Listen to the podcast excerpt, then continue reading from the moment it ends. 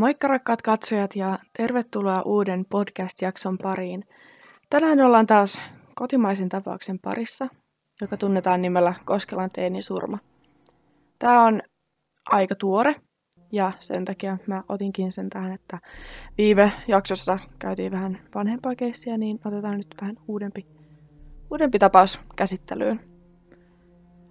Vakava sisältövaroitus. Mä kuvailen yksityiskohtaisesti erittäin raakaa alaikäiseen kohdistunutta väkivaltaa ja murhaa. Ei sovellu herkimmille ja mä suosittelen, että jos olet alle 16-vuotias, et tätä jaksoa kuuntelisi. Kuuntelijoita on varoitettu. 4. joulukuuta 2020 kolme helsinkiläispoikaa pahoinpiteli ja lopulta murhasi vain 16-vuotiaan teinipojan. Uhria pahoinpideltiin useita tunteja ja hänen vartalostaan löydettiin monia erilaisia vammoja kauttaaltaan. Vammoista ei kuitenkaan julkiseen tietoon ole kerrottu tarkempia yksityiskohtia. Ja tätä uhrin henkilöllisyyttä on myös haluttu pitää piilossa, joten en mäkään nytten häntä tässä nimellä mainitse.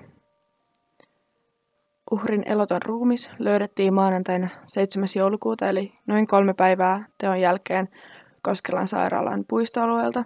Siellä on semmoinen lava. Jos paikalliset kuuntelee, niin tietää varmaan tämän lavan, mutta siitä vierestä. Osa uhrin vaatteista oli riisuttu ja hänet löydettiin makuuasennosta kuolleena. Kaksi näistä tekijöistä oli käynyt tällä ruumiilla useita kertoja tarkistamassa, että oliko hän elossa. Ja poliisin mukaan he myös suunnittelivat ruumiin piilottamista, mutta sitä ei sitten koskaan tapahtunut. Tätä henkirikoksen uhria kuvattiin tunnolliseksi, kiltiksi, lahjakkaaksi ja hyvin persoonalliseksi, mutta yksinäiseksi ja hiljaiseksi. Mä luin myös, että hänet tiedetään auttaneen itsetuhoista nuorta, joka oli harkitsemassa itsemurhaa ja tämä mulle jo kertoi, että hän oli ihan mahdollisesti ihan hyvä tyyppi. Uhri oli tutustunut kahteen näistä tekijöistä jo päiväkoti-ikäisenä ja käynyt sitten heidän kanssaan Käpylän peruskoulua. Yhden näistä tekijöistä kuvataan olleen uhrin yksi parhaista kavereista peruskouluaikoina. Uhri oli viimeiset vuodet elämästään vaikeasti masentunut ja hänen kaveripiirinsä oli kutistunut. Uhrin vanhemmat yritti hakea pojalleen apua ja syksyllä 2020 uhri sijoitettiin helsinkiläiseen lastenkotiin vanhempien toiveesta. Mulla kävi semmoinen ajatus mielessä, että riippuen vähän tilanteesta, niin tämä saattoi olla tälle uhrille myös aika vaikeaa, että omat vanhemmat lähettää omasta tahdostaan sut laitokseen. Siinä saattaa olla jotain hylkäämisen tunnetta mukana, mutta tämä on vaan mun omaa spekulaatiota. Tämä uhri oli myös ryöstetty näiden kolmen tekijöiden toimesta elokuussa 2020 ja he veivät pojalta rahaa ja muuta omaisuutta. Poliisin mukaan uhri oli näille tekijöille vain niin sanottu räsynukke, jonka kustannuksellaan he pitivät hauskaa. Mä seuraavaksi kerron vähän tätä tapahtuman kulkua. Ja nyt vielä toinen varoitus, että nyt mä kuvailen yksityiskohtaisesti tätä harvinaisen julmaa tekoa, joten kuuntele omalla vastuulla. Uhri ja tekijät viettivät 4. joulukuuta yhden näistä tekijöiden syntymäpäivää Koskelan sairaalan ympäristössä, todennäköisesti ulkona. Ja nämä tekijät oli suunnitelleet etukäteen juottavansa uhrille alkoholia. No, aluksi pojat vietti iltaa ihan rauhallisesti, kaikki vaikutti olevan ihan hyvin, mutta sitten jossain kohtaa nämä kolme tekijää alkoivat pahoinpidellä puolustuskyvytöntä uhria.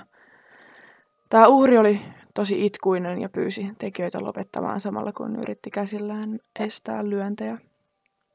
Poika ei kumminkaan itse käyttänyt väkivaltaa tekijöitä kohtaan.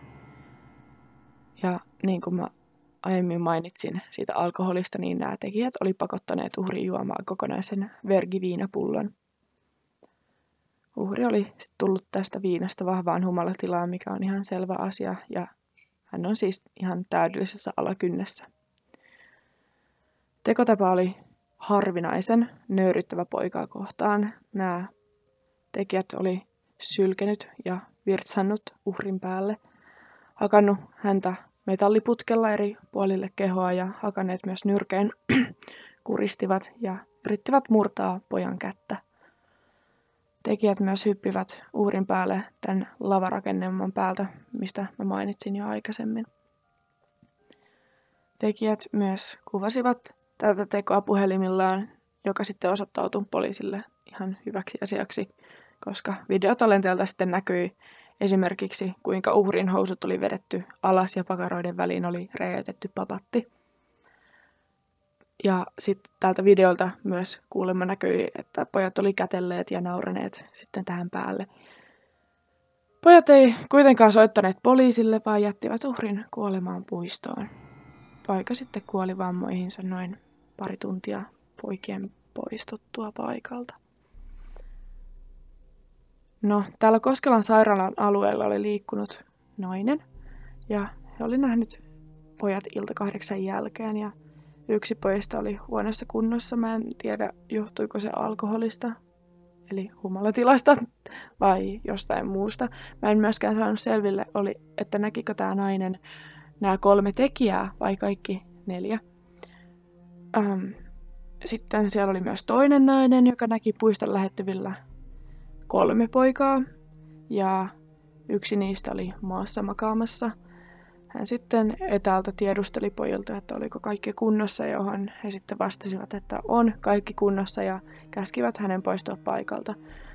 Nainen ei kumminkaan soittanut poliisille, mutta soitti kumminkin isosiskonsa paikalle ja he sitten päättivät jättää pojat rauhaan.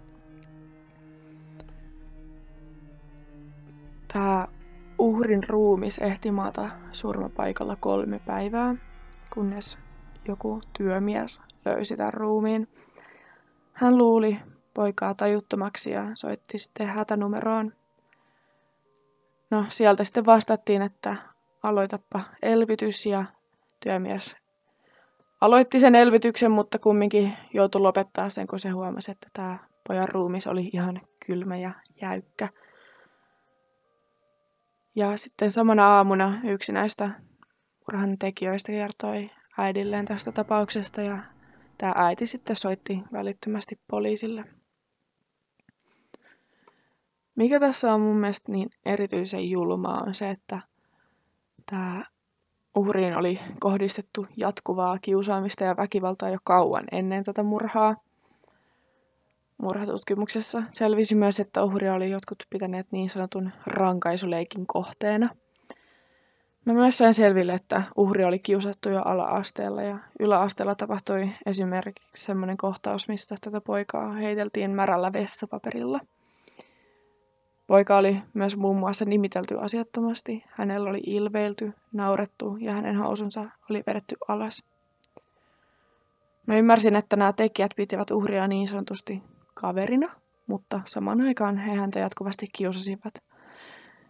Tämä tapaus saa mussa aikaan kylmiä väreitä, koska mä tiedän, että kiusaamista tapahtuu niin lasten, nuorten kuin aikuistenkin toimesta ihan koko ajan kaikkialla. Ja tässä tapauksessa se kiusaaminen eskaloitui vaan 16-vuotiaan pojan raakaan kuolemaan. Nämä uhrin läheiset oli kyllä huomanneet pojassa fyysisiä vammoja ja kuukausi ennen murhaa, mutta Poika oli selittänyt ne kaatumisella. No, kolme murhatuomiota. Mä aluksen muistanut mainita sitä, että nämä tekijät oli itsekin 16-vuotiaita, eli ei edes täysikäisiä. Ja mä löysin tällaisen kuvan, ähm, missä oli kerätty näiden kolmen murhaajan asut kyseiseltä tapahtuma-illalta. Ja jos näitä jotenkin pitäisi kuvailla sanoin niin, niin sanotut tyypilliset roadman-tyyliset vaatteet kaikilla, mutta ei niistä sen enempää. Helsingin käräjäoikeus antoi henkirikoksen tekijöille tuomiot syyskuun alussa 2021. Heidät tuomittiin nuorena henkilönä tehdyistä murhasta sekä muista rikoksista. Helmikuussa 2021 tekijöitä vastaan nostettiin syytteet murhasta, ryöstöstä yllytyksestä ryöstöön ja yhdeksästä pahoinpitelystä. Uurin vanhemmat vaativat syytetylle 12 vuoden tuomiota murhasta, joka on mun mielestä ihan, ihan oikeutettu, ihan oikeutettu aika. Pojat kumminkin kiistivät murhan.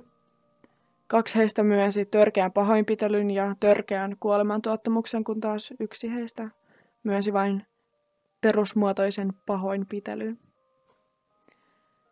Poika, joka oli eniten tätä väkivaltaa tehnyt uhrille, sai tuomioksi vähän reilu 10 vuotta vankeutta. Toiselle tekijöistä reilu 9 vuotta ja vähiten väkivaltaa tehneelle reilu 8 vuotta vankeutta. Mä uskon, että toi määrä on kaikille heistä oikeutettu.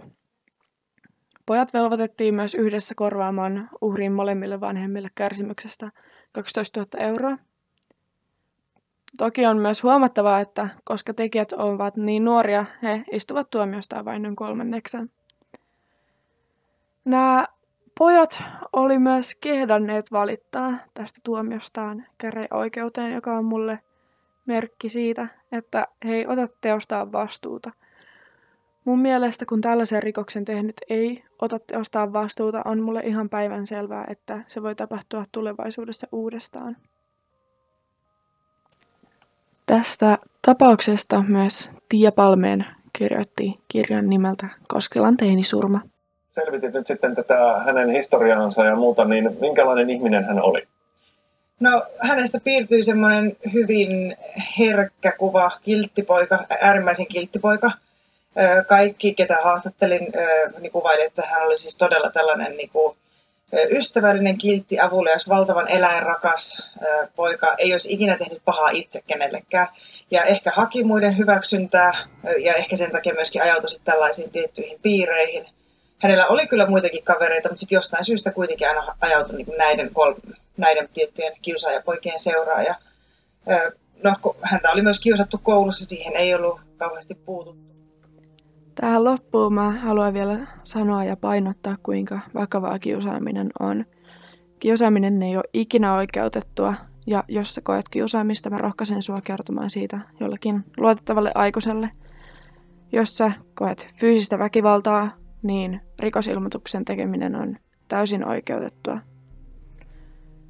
Kiitos kun kuuntelit. Mä toivon, että tämä aihe herättää keskustelua ihmisissä, varsinkin nuorissa. Me nähdään ensi viikon torstaina. Ei muuta kuin moi moi!